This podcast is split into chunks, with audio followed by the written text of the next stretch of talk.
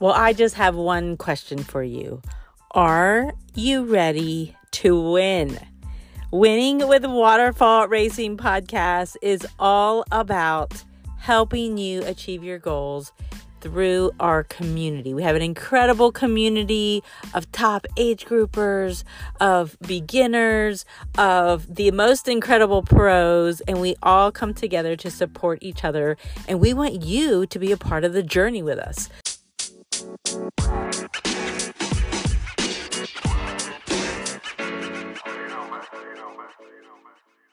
My name is Emily Schmidt, and I have been a part of the joined the Waterfall Racing team this year, and have absolutely loved everything about being a part of this amazing community. As you know, triathlon is addicting. It's addicting because we become addicted to bettering ourselves, to growing ourselves, to seeing how far we can push the limits of our physical capabilities. And it starts with the mental mindset as well. The strength begins there. So come with us as we learn about health, as we learn about tips, as we learn about gear, as we learn about what our pros are up to, and as most importantly, we support each other through this journey. Welcome to the Waterfall Racing Podcast. Well, are you ready for this episode? It is race week for the 70.3 World Championship in St. George. And like every race week and the days leading up to it, it has been absolutely nutsy for me. I actually have a medical conference 5 hours away in Savannah this weekend, and then we'll be turning right back around, making sure I have everything packed, and jumping on a really early flight to head out to St. George. So I think the eye twitches are more over wrapping up the work than the nerves leading into a race. I don't even think I've gotten there yet. I'm just trying to get out of here. But I'm really excited today to bring you two guests that I think are perfect for a pre-race week interview. And it starts with our champion mindset discussion. Bringing to you Dana Cavalea, Coach Dana Cavalea. He's the former director of strength and conditioning for the New York Yankees.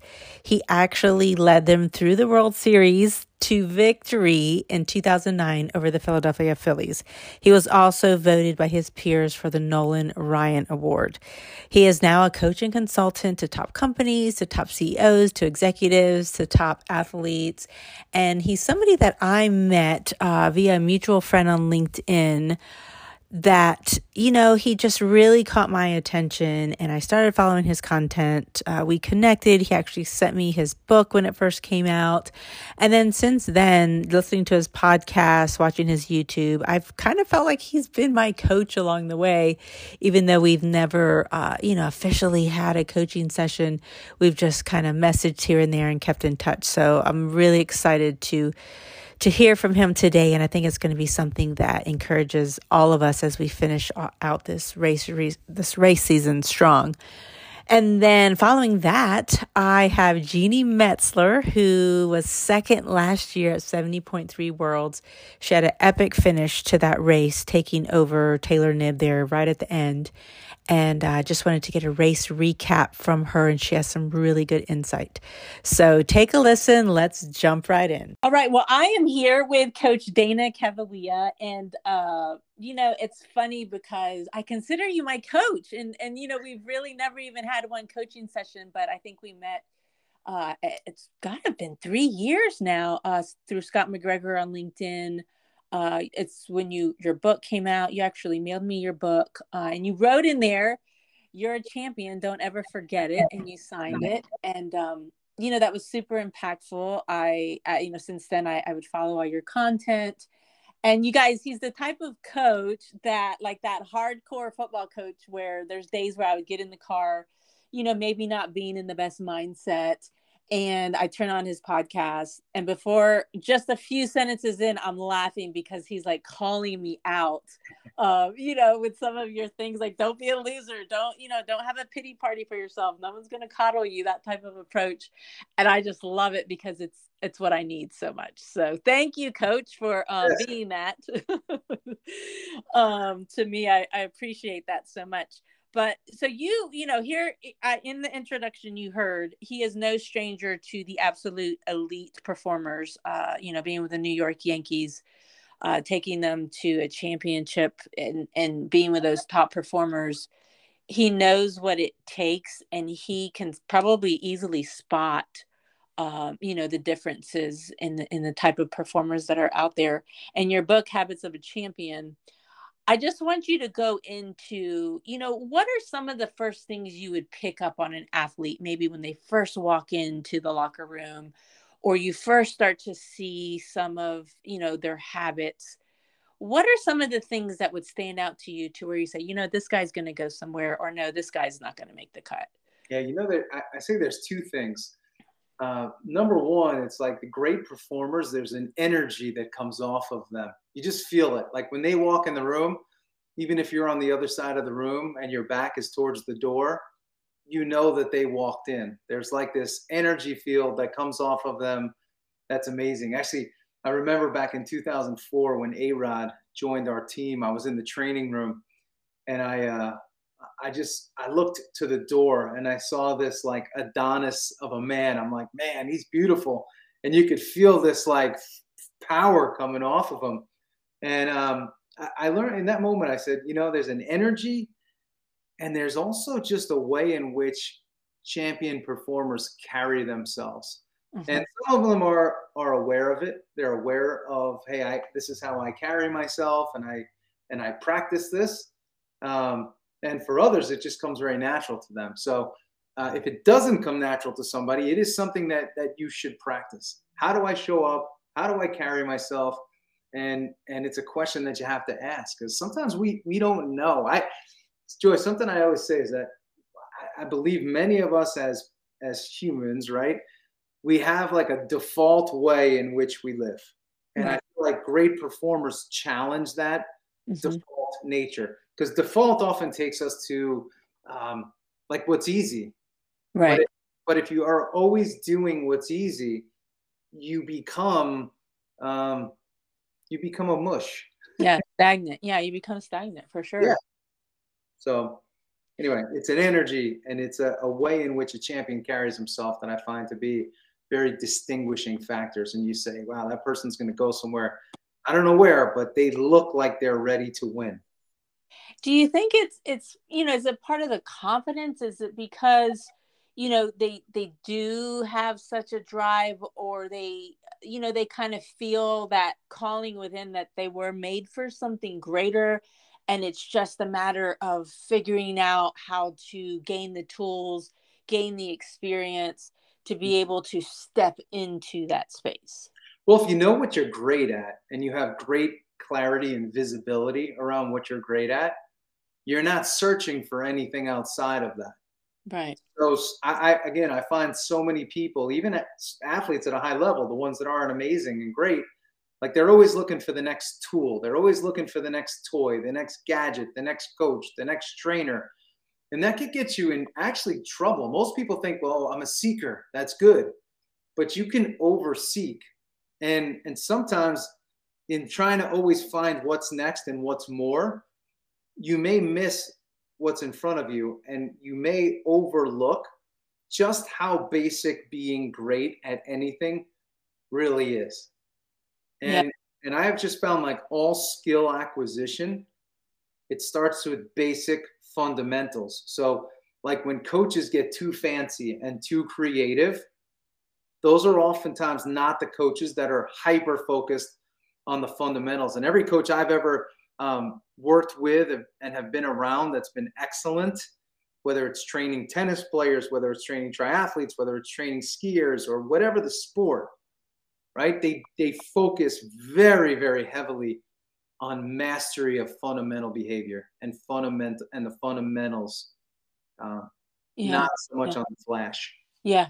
No, that makes sense. And it's funny. I'll relate that to the triathlon world. You know, there's so many gadgets and gear, you know, even from our running shoes to, you know, our bikes, to the nutrition, to the testing, to everything. And all of that is super important, and it really can help you, you know, level up.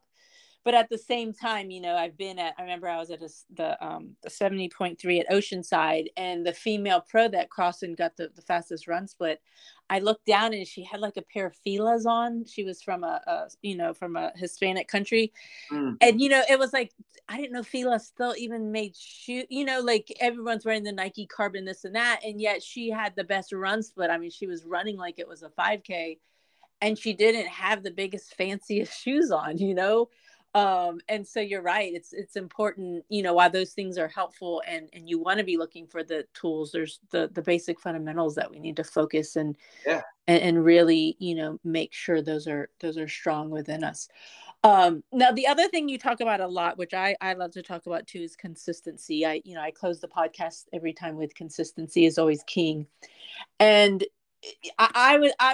I can't even imagine, you know, going into, you know, the World Series 2009, huge, all eyes are on, especially, you know, baseball. Baseball is a sport that, you know, triathlon unfortunately hasn't gotten the, you know, the publicity that it deserves. But when you think of baseball World Series, the pressure, the, you know, the contracts, the sponsors, everything on the line for these elite performers going into the series.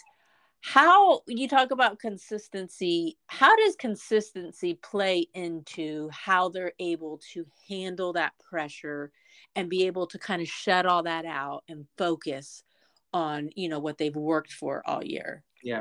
Well, again, there's a lot of talk about consistency, and I feel like it's oftentimes spoken of in a very incomplete manner, because if you think about consistency, what are we talking about, right? We're talking about consistency of habit.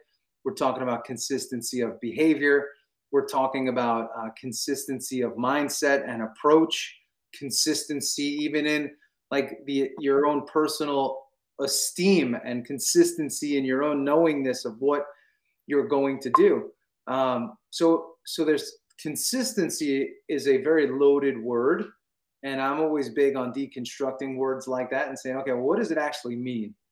And, you know, it reminds me of, you know, our team back. Let's go back to 2009 when the Yankees won the championship against the Philadelphia Phillies. You know, I still remember like being in Philadelphia.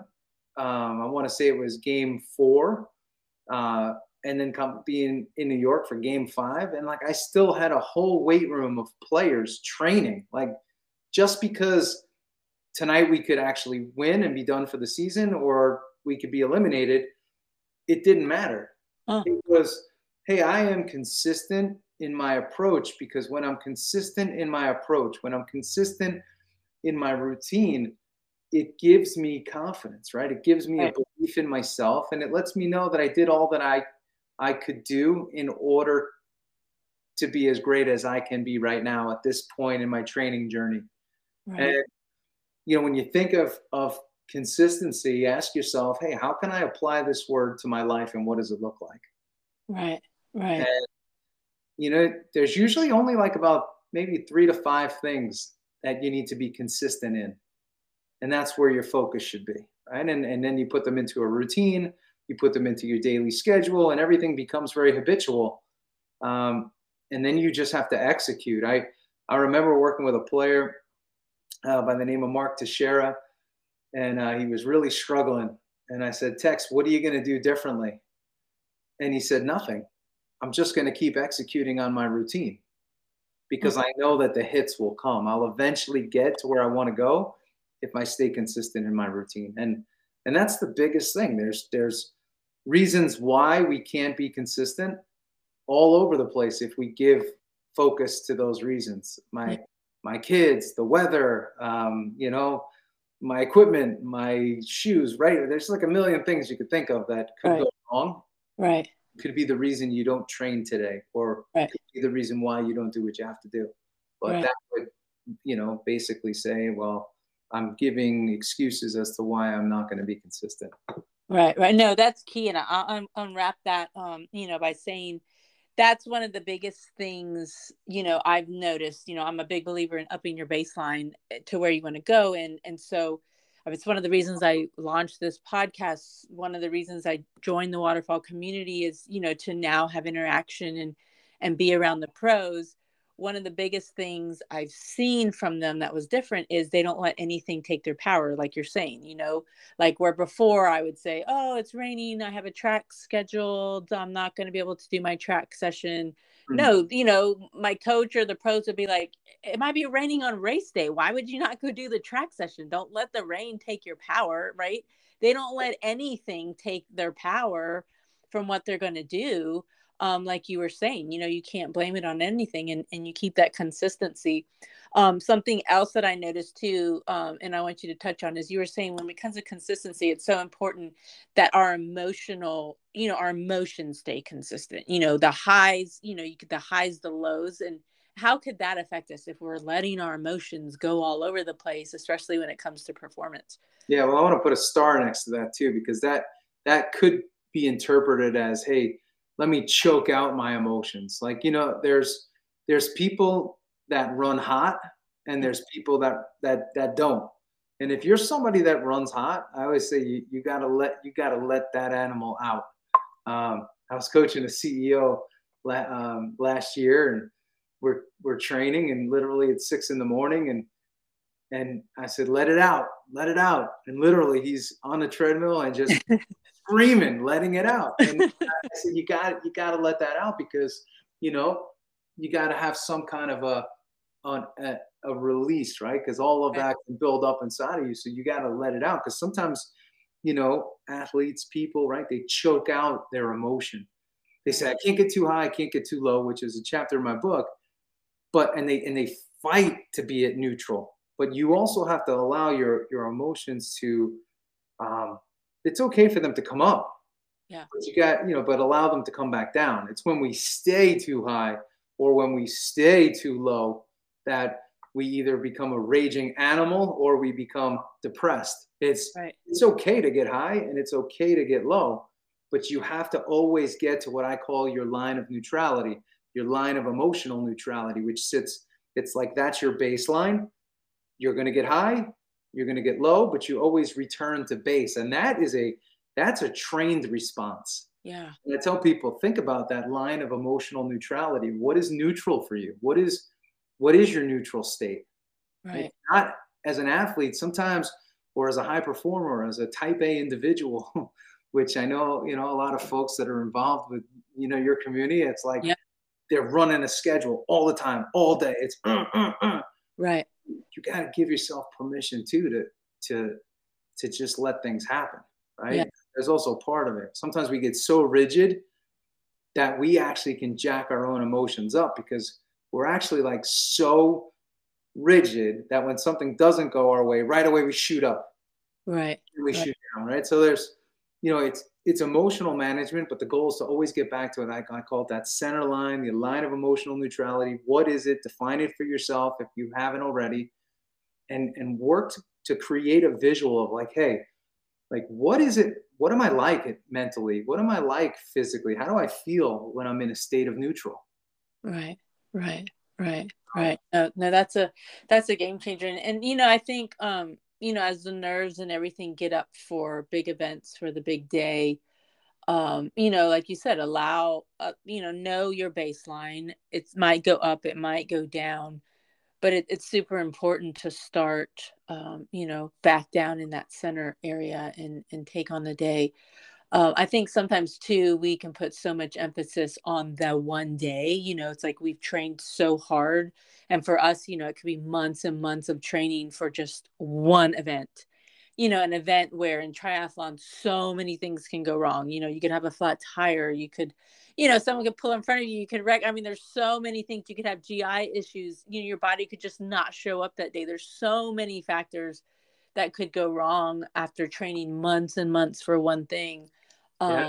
That it's super important that you just show up stable and realize, you know, whatever comes today, I'm going to get back to the center and I'm going to just handle it the best I can. But I'm not going to go into it anxious about what's going to happen or creating these scenarios that haven't even happened yet, right? We'll just take it as it comes. Yeah, and that's, again, but that goes against the natural, I guess, mindset of most, you know, again, I use the word type A. It's not an insult, but like rigid type A people, they want predictability. They want to know the right? So that personality type is not often one that accepts things for what they are. They're like, I'll change it. I'll make it right. And you can get so fast and so aggressive that it takes you out of your own zone. Yeah. I'll tell you a funny story. So, St. George IRONMAN was the beginning of the year. It was the World Championship that was rescheduled from Kona, and the ride was tough. I mean, it was long. There was a lot of climbs. There was literally a guy as we rode by that I guess got so frustrated. I don't know if he had a flat tire or what, but he picked up his bike and he threw it into the canyon. I mean, so yeah, he was definitely one of those that just went off the charts and was like, that's it, I'm done. And I mean, those bikes are so expensive, you know, I'm thinking, what are you doing? Yeah. But yeah, he definitely I'll never forget that. He definitely let the day and the frustration get the best of him. Yeah, probably because he doesn't let it out any other time. Just bang, you know. Oh man, I'm thinking, how's he gonna get back? You know, he didn't think that far. You know, we're like 80 miles out here. How's he thinking he's gonna get back? But anyway, so wrapping it up, the last thing I want to touch base on with you is, you know, how did you coach these elite performers through the disappointments, through the losses, through, you know, we worked so hard, we were so close, and that game didn't turn out like we thought it would. How do you bring them back from that and keep them motivated to go on? Well, the biggest thing is, you know, it's this line, right? You got to know the game in which you play, right? And the game in which you play will have wins and it'll have losses. It'll have days I feel great and days that I don't feel great. And if you have the illusion or the delusional thought process that A, everything's going to go great, and B, you're going to feel great every day, you're insane. Mm-hmm. So it's actually, there'll be more days when you don't feel great, mm-hmm. right, than you feel great. And there'll be always a great chance that something will go different than your game plan. It's like Mike Tyson says, hey, it's great to have a plan until you get punched in the face. Right. And there's a truth to that. I remember working with a pitcher, Hall of Famer, Mike Mussina.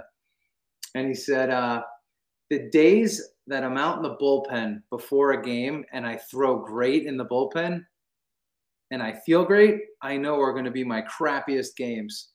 Wow. And the days when I kind of feel crappy out in the bullpen before the game, those are my best games. Wow. And you know what he said to me, you know, we dug deeper into that. And it's like, you know, sometimes when you're not feeling your best, you have to reach down for something that you didn't know you had. It dials your focus in a bit more. It's like when you start to feel tired, when you start to feel a cramp, when you start to feel something, you have a choice, right? You get to an intersection at that point. Do I choose to look at this as something that is an inhibitor of performance? Mm-hmm. Or do I choose to look at this as something that's a part of performance? Right. I got to look a little bit deeper and do something a little bit different to get to the finish line. Yeah. Yeah. Yeah. Every race, right? No matter what the distance, you're going to have something like that. I remember, I'm not a big racer, but you might laugh at this, but I did a 5K for like a Thanksgiving run years ago, and I looked at all these people, and I said, man, I'm an athlete. I could probably kick the crap out of half these people. I have a good chance of winning this race, untrained, by the way. And boom, the gun goes off, and I run right to the front. And I got to tell you, like about a mile in, it was like somebody pulled a parachute and put lead boots on me. And I was like, okay, we're going to have to change this plan right away. And what I did was I made a commitment right away. I said, I'm finishing this race. Yeah. And that was the commitment. So in the moment, right, I felt the pain, the fatigue, everything. I made a commitment. I will finish this race. So that was as good as done. And then I said, okay, I'm going to slow everything down. And I started focusing on A, I'm finishing the race, and B, if I focus on regulation of my body, right, regulating my breath, I knew that I could actually buffer out a lot of the lactic acid just through breathing. Yeah. And I actually started to get my legs back under me. Yeah. I started to go. So it's really like performance is about also a realization in the moment. Like, yeah. Hey, we're not going to always win. But we can always reestablish what it is we're going to do, right, and adjust in the moment. Like so many people, if it doesn't go right and it's doomed forever. And that is a total lie. Right. No. That's a great approach. I'll give an example. I forget who it was, but it was, a lot of times I hear the athletes when things go wrong, like maybe they have a bad swim or they have a flat tire and, they already know they don't have a chance at winning the race. They stay committed to, but you know what? I'm still going to show up and try to get the best run split I ever had, and there's not that, okay, I'm done. Let me just, give up. Who cares? I'm still going to make the most out of what's left of this race and be able to leave knowing that I gave it my all in that. And that's what you're talking about. It's a whole different shift in how we take it. And to your point too, everybody will tell you the race doesn't start until it's like those last few miles when the pain kicks in, and that's when the race starts. That's actually what differentiates our endurance athletes is for us. That's when it starts, because that's the separator right there, is when the pain starts. Yeah, because it's going to require something different, right, for that last bout for you to get through it, and in order to in order to get to the point of victory. Right. That's when it starts. Sure. Well, Coach, thanks so much for being with us. And where can people find you if they want more? I know you offer coaching communities. You offer coaching to executives, to companies. Yeah. Then you're on Instagram. You have a podcast to share everywhere that people can find you. Yes. So I my books, Habits of a Champion, Habits of a Champion Team, are on Amazon. And then also my website, danacavalea.com. I do a daily blog / newsletter that's motivational, a little touch point of coaching every day. And I do all my other stuff there too, YouTube, podcasts, all the good stuff. But I'm going to just leave it with this. Everything that I do is meant to have a practical use case to it. It's not theory. It's not, what you should try. It's tested in the field. That's my goal for everything that I put out. Right. And that's why we had you on here. So thanks so much for your time. We'll definitely have to have you back at some follow-up at some point. We appreciate you. And if you listen to this podcast, we need a little whistle to start or something. I love the way it starts with a whistle, gets you in the mood to be ready to be called out. I love it. Thanks, Coach. Thanks, Joy. I'm excited to have Jeanni Metzler with us on here. Just at the time of this recording, we are 9 days out from the 70.3 World Championship in St. George. And there's no better person to have on to give us some race strategy than Jeanni Metzler, who is currently the second female leader in the world. She finished second last year at the World Championship. And so I just wanted to have her on here to just give us some insight into the course. So Jeanni, thanks so much for taking the time. And I know you mentioned before we started re-recording that this is one of your favorite courses. So just start with that, and then we'll get started into the swim, bike, and run. Okay, sounds good. Well, thank you so much for having me. As you mentioned, yes, this is definitely one of my favorite courses out there. I love St. George and I've raced there several times. So I'm definitely bummed to be missing it out this year, just due to injury. But hopefully I can give you some tips as you take on this course. I know that it's later this year, so I feel like it's going to be a cooler race. So there are some tips I can give you just to prepare you for the cooler conditions. I think, as you go into the final days of a world championship, you should just honestly feel like you've done the work and just try and enjoy it. I think just going into a big race like that, I think, if you put too much expectations on yourself, I feel like that kind of ruins your experience. So if you can go there with the intention of just really just being grateful to be doing this amazing sport on the big stage and on such a beautiful course. I think that's a really good, great place to start your race.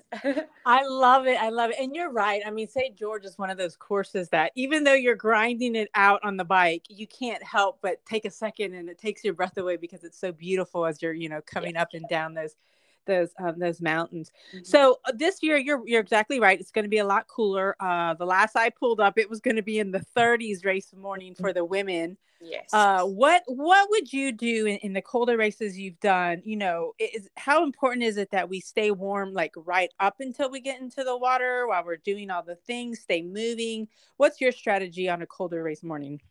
I mean, I've raced in St. George where it's been super cold, so I know how important it is to make sure that you prepared for that.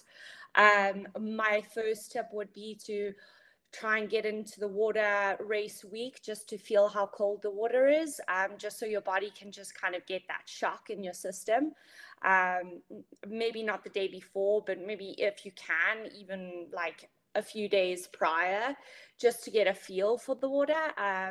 That would be my first tip. And then if you haven't raced in St. George before, there's two transitions, and basically on race morning, they make you take a little school bus to Sand Hollow very early in the morning. And for those women or men who are racing later, so because the pros go off first, if you're obviously racing a little bit later, so you're going to be hanging out there for quite a while. So I think making sure that you're nice and warm, not only just like while you're waiting to race, but warming up your body and making sure your body temperature is kind of staying warm before you actually start racing, because you don't want your body temperature to, or your core body temperature to drop, and then you're going to go in the cold water.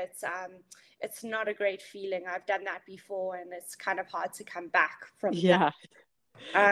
So my suggestion would be to honestly, like, you got to have a good puffy jacket, a beanie, gloves.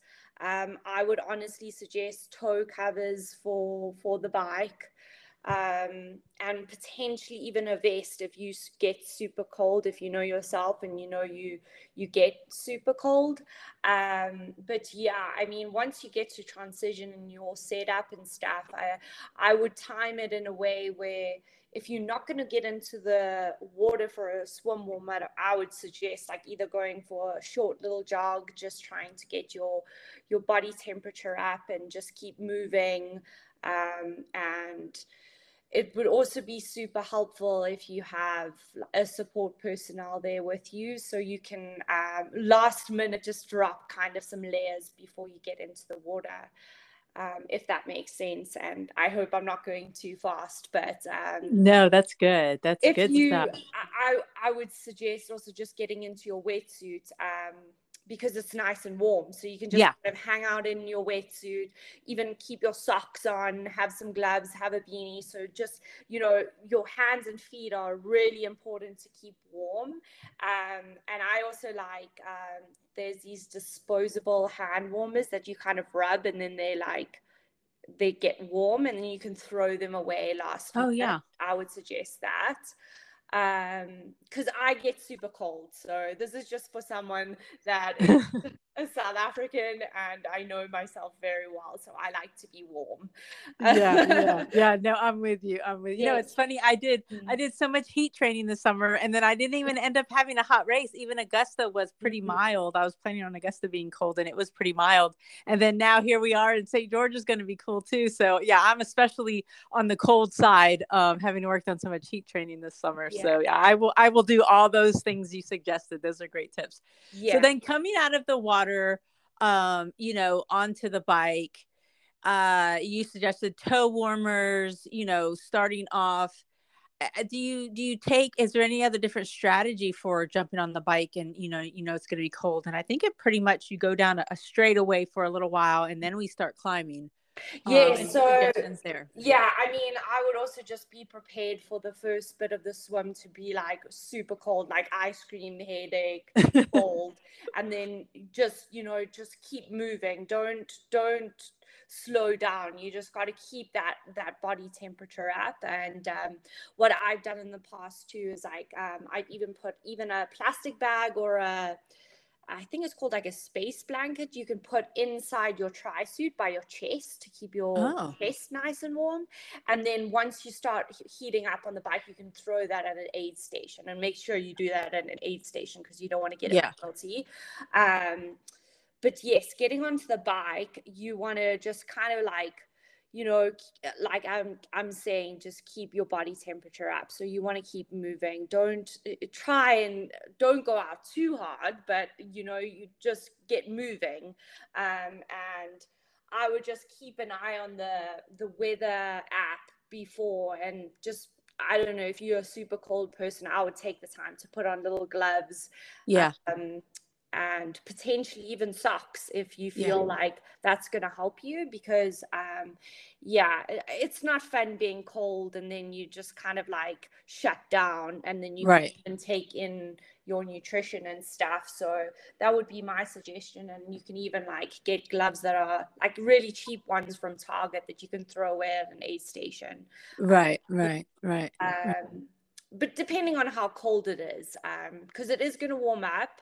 And then I would also suggest just like, because it is going to be cooler, I don't think you're going to drink as much, because that's just like how it is.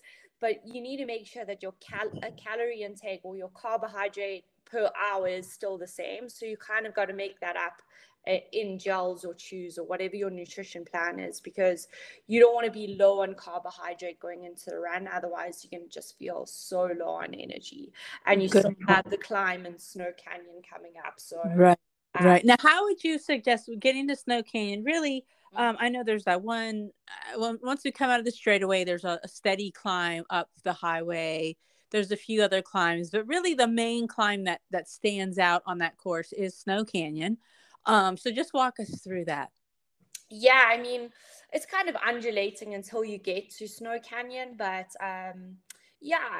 Snow Canyon, it's an honest climb, but I would just try and think in your mind, I just want to go up here nice and steady, not too hard. I don't want to like really like blow a match going up there, but you want to just be nice and strong. And because at the top it's going to be a descent right into T2, so you want to just be really strong at that climb and make sure that you haven't gone out too hard in the beginning portion of the bike course, because then that climb is going to be also just really, really tough. So I always like to really be mindful of my pacing on this course, because it is super honest, and if you go out a bit too hard in the earlier stages, you're definitely going to pay for it on the run. So I would say be patient, try and build your whole race, your whole day,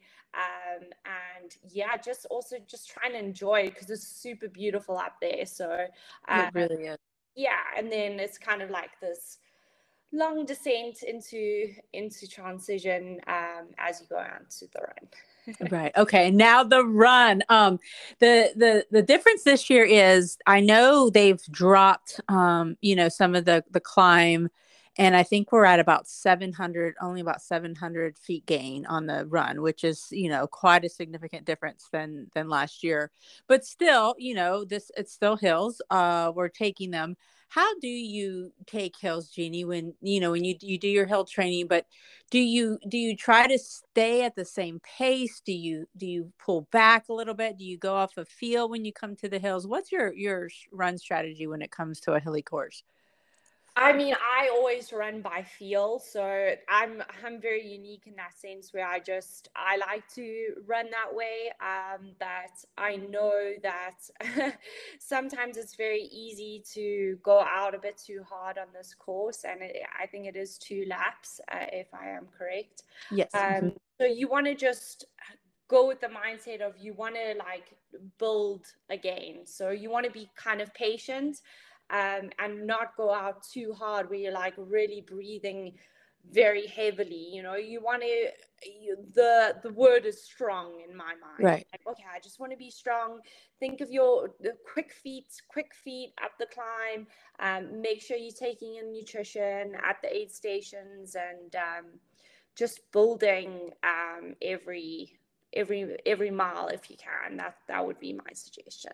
Right. And the thing is that it is nice. I kind of like the 2-loop because you kind of, once you do one, then you can feel like, you know, exactly, you know, what's left. Mm-hmm. And then you can really, you know, in my case, then you truly know, okay, I know exactly what the second loop's going to be like, and you can work on your pacing for that to finish strong. And then, you know, here's the thing too, I know you're in a dry climate, but for us coming from humidity, sometimes it's easy to feel, you know, like, because we're not sweating so much and it's a dry heat, mm-hmm. to maybe not take in as much, you know, of the electrolytes and the nutrition that we need. So, you know, how do you gauge, you know, the difference between a humid race and a dry race?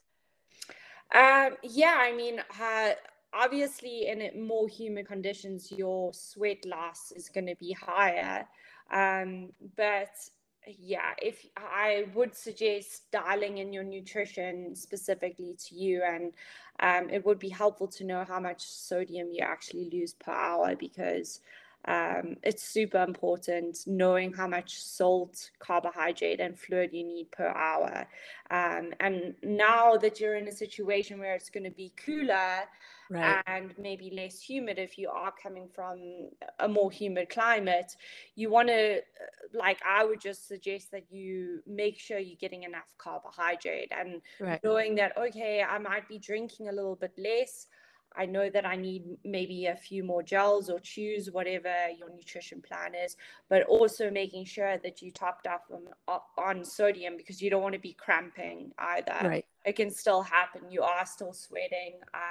So knowing your numbers, and I mean, if you haven't tasted that now, yeah, it's kind of tricky to give you advice on that point, but I would right. maybe... have some salt tabs or bay salt on hand in case you are feeling a little twingy in your muscles, like a cramp may be coming on, then maybe you can kind of save that with some salt, having that on hand. Right. Well, Jeanni, thank you so much for all these great tips. We're super excited. I know for some people it might kind of feel like an aftermath because they're coming from Kona and now they're coming to one more championship. But for those of us who didn't do Kona, this is, you know, kind of our big dance of the year to finish our race season for some of us. So these tips are so helpful. And thanks for taking the time to jump on here, and we'll catch up with you later. And I just want to say also, this is what's so cool about being part of the waterfall racing community is, you know, you get access to people like Jeanni. And Jeanni, I'll tell you one of the biggest things you helped me with. I love our Discord channel, how we can get on there and kind of ask the pros questions. And at one point I was kind of having problems with my Achilles and I couldn't track down. I was like, why is my Achilles bothering me so much?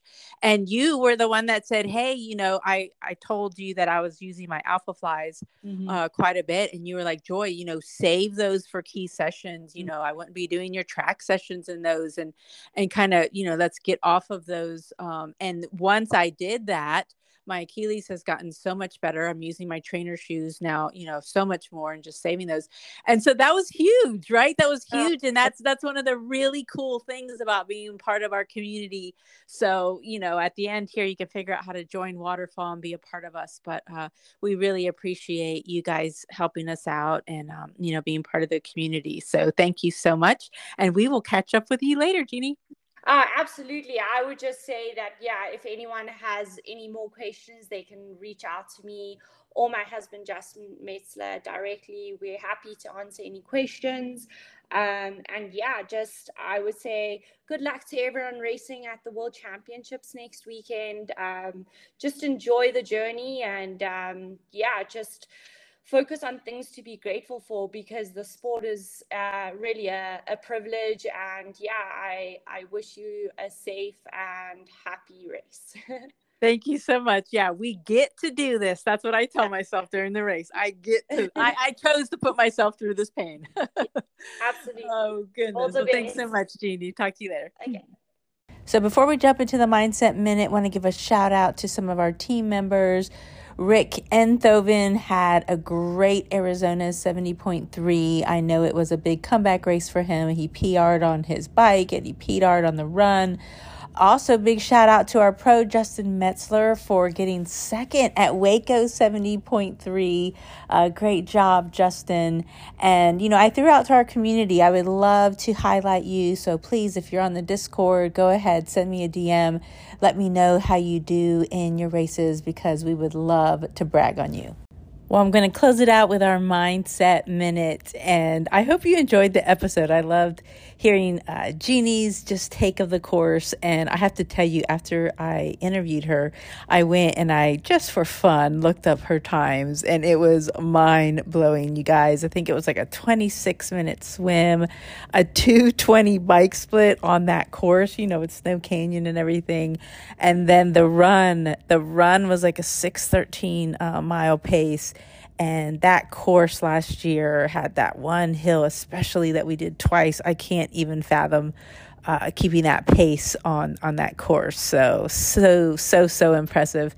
But what it did for me, though, was, you know, once I looked at her times, it really made me circle back and look at my goals for the upcoming race and be like, wow, you know, it's so pedestrian in comparison. And in a way that kind of helps my mindset, because instead of looking at what my goal is for the race as, oh, I don't know, like this is going to be challenging, I hope I can step up and do this, it kind of made me feel more like my goal is pedestrian and I should expect nothing less of myself. And there's just, I think, something magical when you switch and make it seem, you know, a little bit more doable. I think you approach it with so much more confidence and you end up expecting more of yourself. And chances are when you expect more of yourself, you're going to step up to the plate.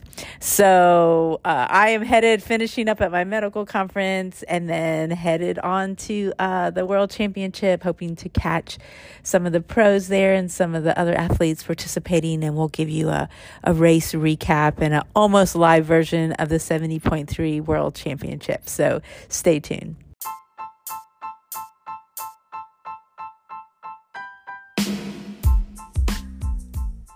Well, thanks for joining us today on our Waterfall Racing Podcast. Hopefully there were some good takeaways for you, and hopefully it gave you a little bit more insight into who we are. If you would like to find out more or join our community, go to waterfallracing.com. You can find us on Instagram as well. If you have a mailbag question that you would like us to answer, send me a DM at jmcadams5 on Instagram. We'll be answering some of those questions in future episodes. And remember, when it comes to training, sometimes it's just about showing up. I love the mantra, anything's better than nothing. Not every session's going to go perfect, but show up. Consistency is always king. Happy training.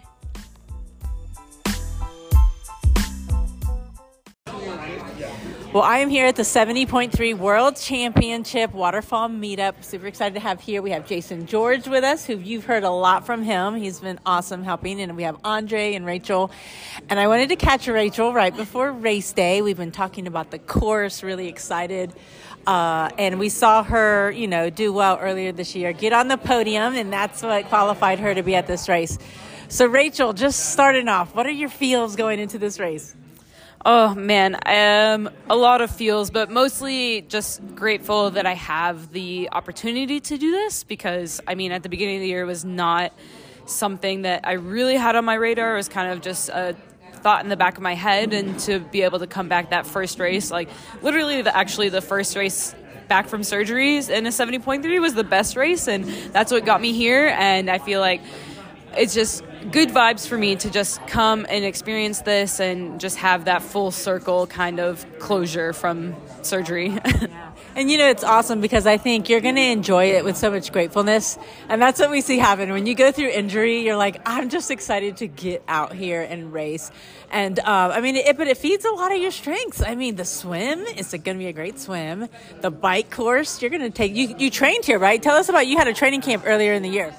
Yeah, so since the full was here earlier in the year, we, a bunch of our team had, was racing the full, and so we decided to do our early year camp here. And so literally, every single ride was on the course, no matter where we went, beginning of the course, end of the course. So I know the bike course upside down, inside and out, and I think that gives me a little bit of just kind of confidence, like knowing what's coming and knowing that I've done it. And I had, it was just a really strong camp for me. And I think that kind of, those vibes from the camp really helped to kind of feel that confidence on the course, and something that you don't quite get all the time, with a world championship, to be able to come here very easily, spend 2 weeks here. And I was literally just starting. I think I did my first somewhat long run at 8 miles here, but so the run will be different. But I think it's just having that kind of,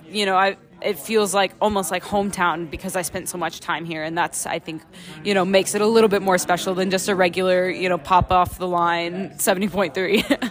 Well, we're so excited to see you go on Friday. We're having this coffee meetup on Wednesday, so we are literally almost into race week, into race day eve. It's going to be so fun. We're here at the farmstead, and we are we kind of tore it up here today. We got all the goodies, and then I'll hear Jason George real quick. He's at all these races, so we can't ignore him. Jason, are you excited about this?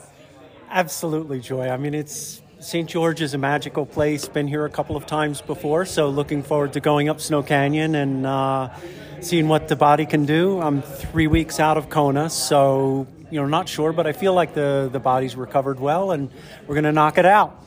And then Andre, you're just race support. That's a hard job, though. What are your plans to be the best Sherpa ever? That's the hardest job of the week, the weekend. It's harder to be the race supporter than to race. Racing is fun. Jokes apart, I'm just gonna here support the team, Waterfall. I have a coach, some coach at Atlas here as well, and of course Rachel. I think this is the first time I'm supporting one of her races, so it's a big job. I cannot mess it up. And Rachel's like, it's about time. All right, well, we'll catch up with you later.